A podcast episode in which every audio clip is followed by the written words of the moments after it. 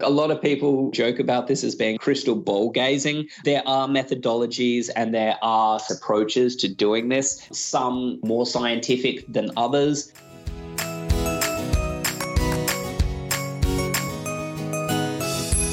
You are listening to Australia's tax news podcast, Tax Talks, a podcast for Australian tax professionals.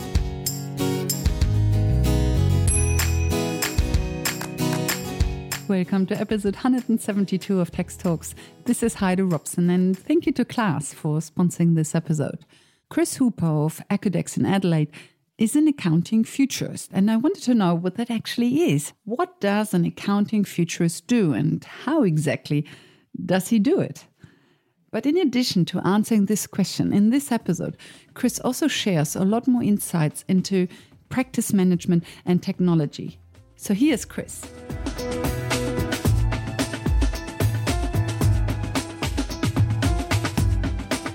You studied foresight. Yes. Can you tell me what that looked like? So I guess this came to me after, I guess, my Xero slash cloud revelation. I learned very quickly that, you know, I got I guess, very lucky predicting the future of the accounting profession with respect to cloud. And that was an absolute fluke. But I, I kind of came to the conclusion it's like, well, if I can predict the future of the accounting profession, I guess, consistently with a high degree of accuracy and build businesses and make investment decisions around that model of the future, then I was going to, I guess, make a lot of money. And that's kind of what prompted me to go, okay, cool, learn how to predict the future. And that just kind of started with a foray into Google and then got me onto uh, several books and audio books and you know online courses and yeah it's kind of something that i picked up and i haven't really put down since but you had a very lucky streak you picked Xero over myob or sage or yes. Saasu and all the other ones that were around at that time and Xero turned out to be the winner i think at least yeah. in australia then you picked receipt bank at a very early yes. stage and that at the moment seems to be the market leader and then yeah. you picked practice ignition at a very, very early stage. And that seems to be the market leader at the moment. Yeah. So you seem to have an incredible knack for picking the leader. Yeah, which is, you know, comes to the, the premise of, my, I guess, my work in studying the future.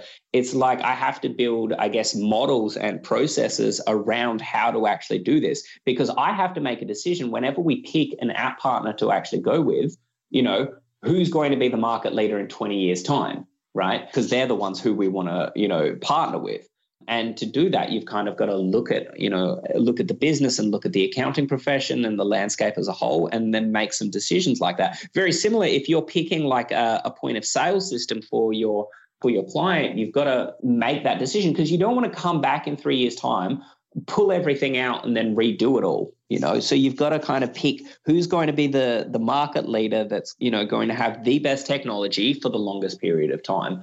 And that's not a straightforward exercise. To have foresight are there specific tools or specific approach? Yeah look a lot of people you know joke about this as being like crystal ball gazing. There are methodologies and there are sort of like i guess approaches to doing this. Some you know more scientific than others. But i mean i kind of look at this as having like a battery of tools and kind of using that to kind of make the most informed decision that I possibly can about where the industry is actually going. Can you give me an example of a very simple tool? Yeah, so, you know, the best example I can think of off the, the top of my head, and I was talking on another podcast about this yesterday, is just by looking at benchmarking reports. You know, so benchmarking reports and surveys are pretty easy to find in the accounting profession. You know, here in Australia, the good, bad, ugly report is, you know, the best example I can think of off the top of my head.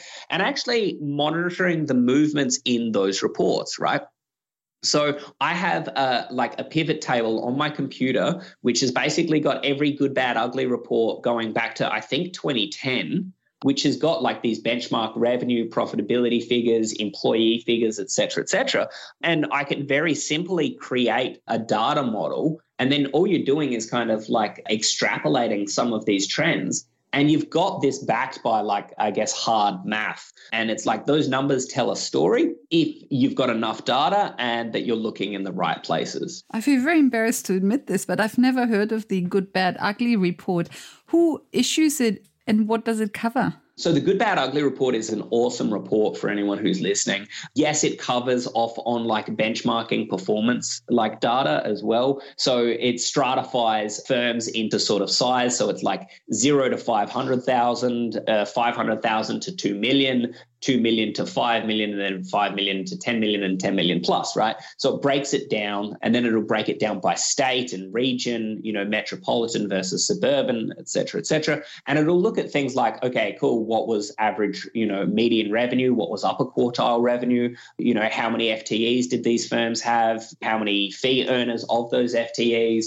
what was their overhead percentage? All of that sort of stuff. Like basically their full profit and loss but obviously across like uh, several thousand samples. Just software companies or just? This only goes to accounting firms. Oh, okay. So it just yep. covers the accounting firms. Yep. What you'll find is that most industries will have their own benchmarking reports. They're just kind of hard to kind of find. And so, you know, the Good, Bad, Ugly report in Australia is a great source of data, which I can actually build mathematical models to actually predict the future around.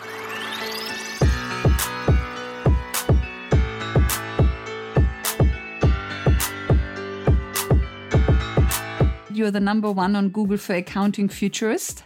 Was that a conscious SEO effort? Yeah, absolutely. That was by design. You know, having uh, doing a workshop on branding, and you know, I checked. It's like, has anyone planted a flag in this and kind of claimed, you know, this is, I guess, a, a moniker, and no one had. And I went, okay, cool. I'm going to plant a flag in it and and own it. And you know, that that was kind of the end of it.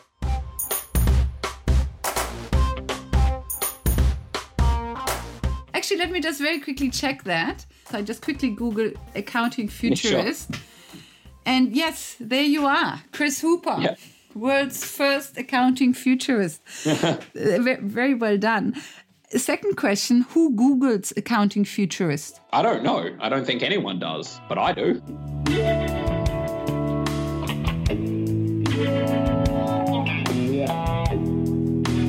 You think the app landscape will change over the next few years? Look, I think there will be consolidation and there will be mergers and acquisitions. I won't be surprised if, you know, the likes of QuickBooks, Sage, and Xero continue to kind of like acquire some of these second tier apps and kind of integrate them into their core products.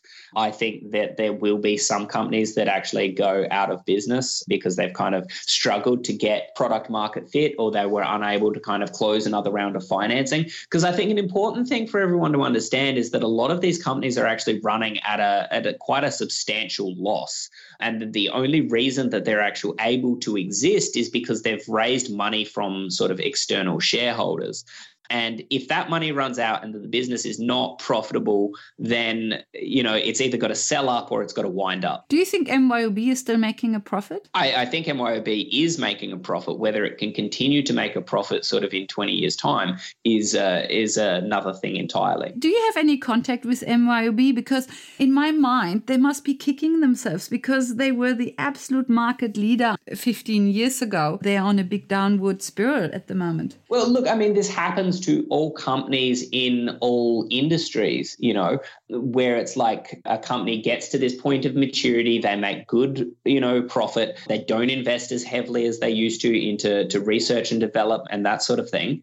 And then eventually, you know, some kid in a basement cooks up a product that kind of blows theirs out of the water. And then they're forced to then, you know, spend the rest of their lives reacting to to external forces in the market. Do you have contact to people at QuickBooks? Yeah, yeah, yeah. I have plenty of relationships at Maya, at QuickBooks, at you know, at Sage and, and Xero. And, you know, I've made my rationale for Accodex being a Xero firm in, in uh, like in Australia, I've made that you know rationale and sort of stated my business case for it, and I've made my rationale for Accodex being a QuickBooks firm in the United States. And it's like at the end of the day, I'm not going to be loyal to you know to one company over another. I'm going to be loyal to who's got the best product and who's going to win the market, right? Do you see Xero going further up and up over the foreseeable future and the others continuing to struggle? Look, I'm pretty sure that Xero in 10 years' time will be like Myob. You know what I mean? They'll be the incumbent And, you know, there's a very high risk that they get complacent and that some kid in a basement, you know, cooks up the Xero killer. I mean, this is just the way businesses and industries work, right? And it's not unique to the accounting profession, it's across all industry. And this is just kind of how it is and how it's always been.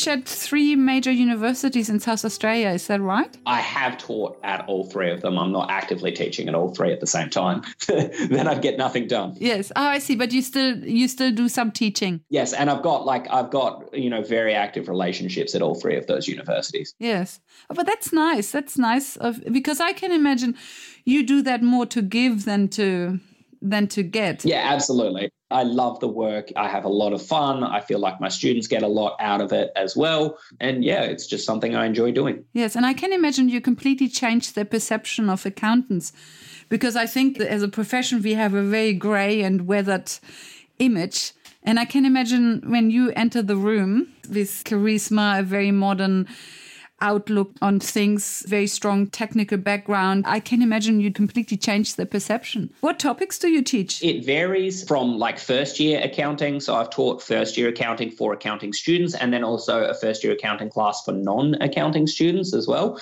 which was interesting. And then I've taught like more advanced sort of third year subjects such as like international accounting and business. And then I guess like more complex, not complex from a technical perspective, but complex from a, a business integration perspective. Okay. And Chris, last question.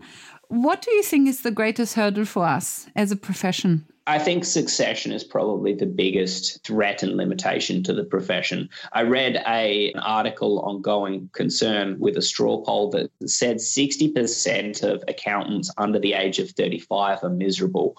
And like that is an overwhelmingly high number. So I think the profession as a whole that if it wants to kind of to stay new and to stay relevant is going to need to, I guess, take a look in the mirror and I guess figure out how to make make the job attractive to young people. But that's a terrible statistic. 68% yes. under the age of 35. No, 60%. Six zero. Okay. Yeah, no, yep. that's still that's still terrible. That's very high, yes. Hmm. That, that that is that is shocking. I'm I'm I'm quite I'm quite shocked. Yeah, so I think like you need to ask the question why. Yes. Right. Um, and look, I know this anecdotally. It's like I speak to young accountants all the time, every single day. And yeah, by and large, the majority of them are not happy. And you've just got to ask the question well, why aren't they happy? And what can we do about it? An exact cause on why, you know, there is this level of, I guess, dismay in the profession. I don't think there's one particular cause. And I think this is why it's such a complex, you know, challenge is that you know, I don't think there is one simple thing that, you know, the profession as a whole can fix. I think it is multifaceted and it is extremely complex, but at the same time, it's also a problem worth solving. Yes, I agree.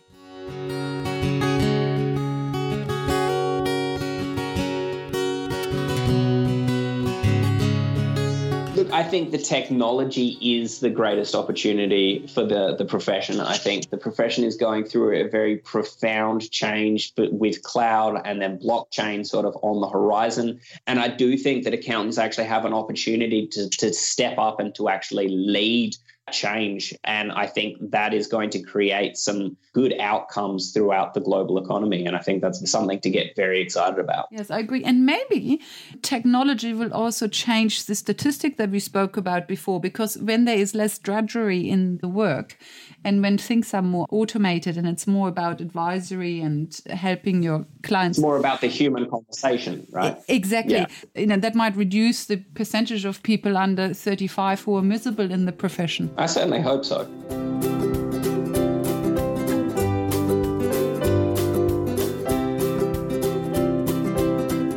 Welcome back. I found a summary of the Good, Bad, Ugly report that Chris mentions for 2018, and it is interesting reading, and we should cover this in more detail soon. In the next episode, episode 173, David Lewis of Omnis Software in London will talk about the internet and the networks we use to access it. Until then, thank you for listening and thank you to Class for their support. Bye for now and see you in the next episode.